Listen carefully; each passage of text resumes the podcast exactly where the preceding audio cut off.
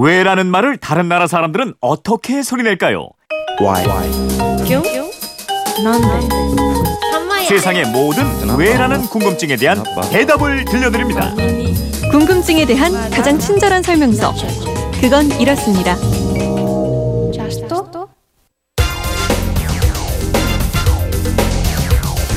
궁금증이 지식이 되는 아하. 세상의 모든 궁금증이 풀릴 때까지 궁금증이 지식이 되는 아하 순서입니다. 휴대전화 뒷번호 5040 쓰는 청취자께서 평창 동계올림픽이 얼마 남지 않았습니다. 평창으로 향하고 있는 성화도 반환점을 돌았다고 하던데요. 성화에 붙이는 불은 항상 그리스에서만 최화를 하나요? 성화 봉송은 어떻게 해서 시작됐나요? 이런 궁금증 문자를 주셨는데요. 오늘도 궁금증 해결사 정다희 아나운서와 해결해 드리겠습니다. 어서 오십시오. 네, 안녕하세요. 네.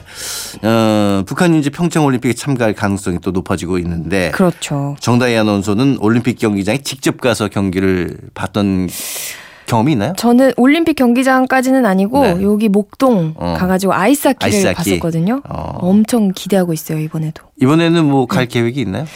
못 가지 않을까요? 못 가지 않을까요? 네. 저는 누가 뭐- 티켓을 주신다면. 아, 뭐, 저한테 얘기하지 마시고요. 올림픽 경기장엔 뭐 하도 많이 가봐 가지고. 어, 예. 그렇죠. 음. 굉장히 이거 잘, 잘난 척 하는 것 같아요. 예. 자, 지금 성화 봉송이 이제 반환점을 좀 돌았죠? 네, 맞아요. 평창 동계올림픽 성화 슬로건이 음. 모두를 빛나게 하는 불꽃인데요. 성화 봉송은 작년 11월 1일 시작이 됐습니다. 네. 이 성화는 지난해 10월 24일 그리스 올림피아 헤라 신전에서 채화돼서요. 우리나라로 왔습니다. 음, 올림픽 성원이 올림픽 발상지라고 할 수 있는 그리스에서 채워하는 것으로 우리는 알고 있는데 이게 원칙으로 돼 있는 거예요? 어, 처음부터 원칙이었던 건 아닙니다. 네. 1952년 핀란드 헬싱키 하계 올림픽 때는 처음으로 두 곳에서 성화가 채화됐습니다. 아, 그래요? 하나는 전통대로 그리스 올림피아에서 불을 가져왔고요. 네. 다른 하나는 핀란드의 가장 북쪽 마을인 포르마크에서 백야의 태양으로부터 채화를 했어요. 음, 이 불을 올림피아의 불과 합친 다음에 성화봉에 붙여서 헬싱키 경기장으로 봉송한 예가 있고요. 1952년 노르웨이 오슬로에서 열린 제1회 동계대회에서도 스키 점프의 요람인 노르웨이의 모르게달이라는 곳에서 음. 채화가 이뤄졌습니다. 반드시 그리스에서만 채워를 했던 건 아니네요. 네, 꼭 그런 건 아닙니다. 네. 그 이후에도 1956년 이탈리아 동계대회에서는 로마에서 음. 그리고 1960년 3회 미국 스코어밸리 대회에서는 다시 노르웨이 모르게달에서 각각 채화가 됐고요.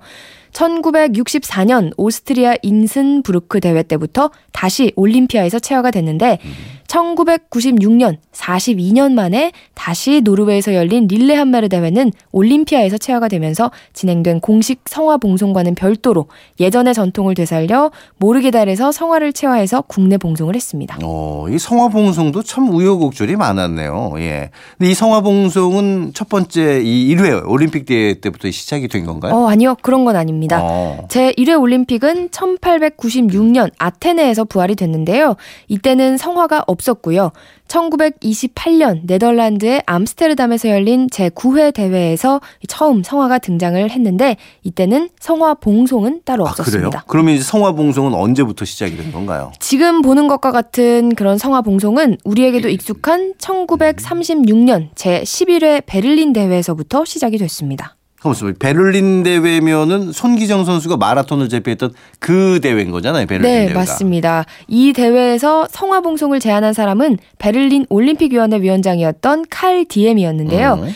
독일이 올림픽을 유치하는데도 큰 공을 세웠던 사람인데 고대 올림픽의 발상지인 올림피아에서 성화를 채화한 다음에 네. 불가리아, 유고슬라비아, 헝가리, 오스트리아, 체코슬로바키아를 음. 거쳐서 베를린까지 성화를 들고 이어달리기를 하자는 제안을 했습니다. 그렇군요. 그런데 그렇게 여러 나라를 돌리면 거리고 꽤 길었을 것 같은데요. 네, 무려 3,187km나 됐는데요. 음.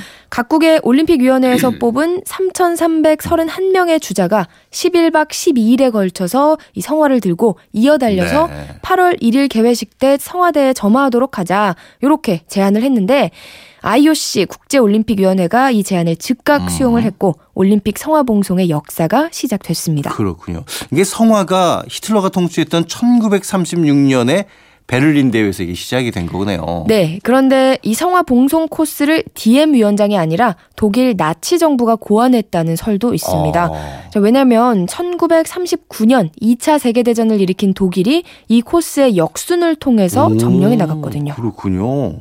이 히틀러나 나치에게 핍박받은 나라나 사람들 입장에선 이 성화 봉송이 이거 별로 달갑지가 않았겠네요. 아, 왜 아니겠어요. 예. 올림픽 성화 봉송이 2차 세계 대전의 전범자인 이 히틀러와 나치의 홍보 수단에서 비롯된 걸로 볼 수도 음. 있으니까요. 아, 그래서 2차 대전 기간을 건너뛰고 12년 만인 1948년 런던에서 올림픽이 개최됐을 때 전범국인 독일과 일본은 올림픽에 초청이 되지 않았고요. 성화봉송을 놓고도 일부 IOC 위원들은 나치의 아이디어를 모방하는 건 수치다 이러면서 반대를 했는데 어. 네네. 하지만 대부분의 위원들이 성화봉송에 대해서는 긍정적인 입장을 보여서 런던 올림픽에서도 성화봉송이 진행됐습니다. 음. 그렇군요. 그러면 이제 그 이후부터 이제 성화봉송은 끊이지 않고 계속해서 이어진 건가요? 네, 아까 말씀드렸듯이 체화가 올림피아 말고 다른 지역에서 이루어진 적도 있지만 성화 봉송은 의무적으로 시행됐는데요. IOC가 1951년 총회에서 성화 봉송을 올림픽 현장에 정식으로 규정했기 때문입니다. 네. 근데 올림픽 기간에 이 성화는 왜 밝히는지 궁금해하시는 분들 계실 거예요. 어, 지금 하는 올림픽은 고대 그리스에서 열린 올림픽을 따라하는 네. 건데요.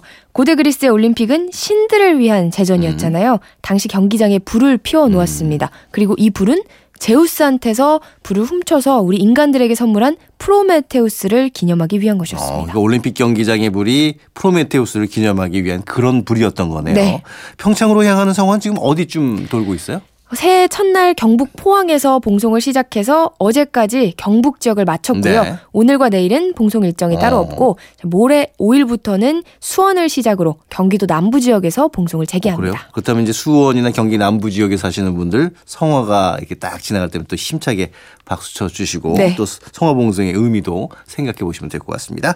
자, 지금까지 궁금증이 지식이 되는 아하 정다희 아나운서와 함께 했습니다. 고맙습니다. 네, 고맙습니다.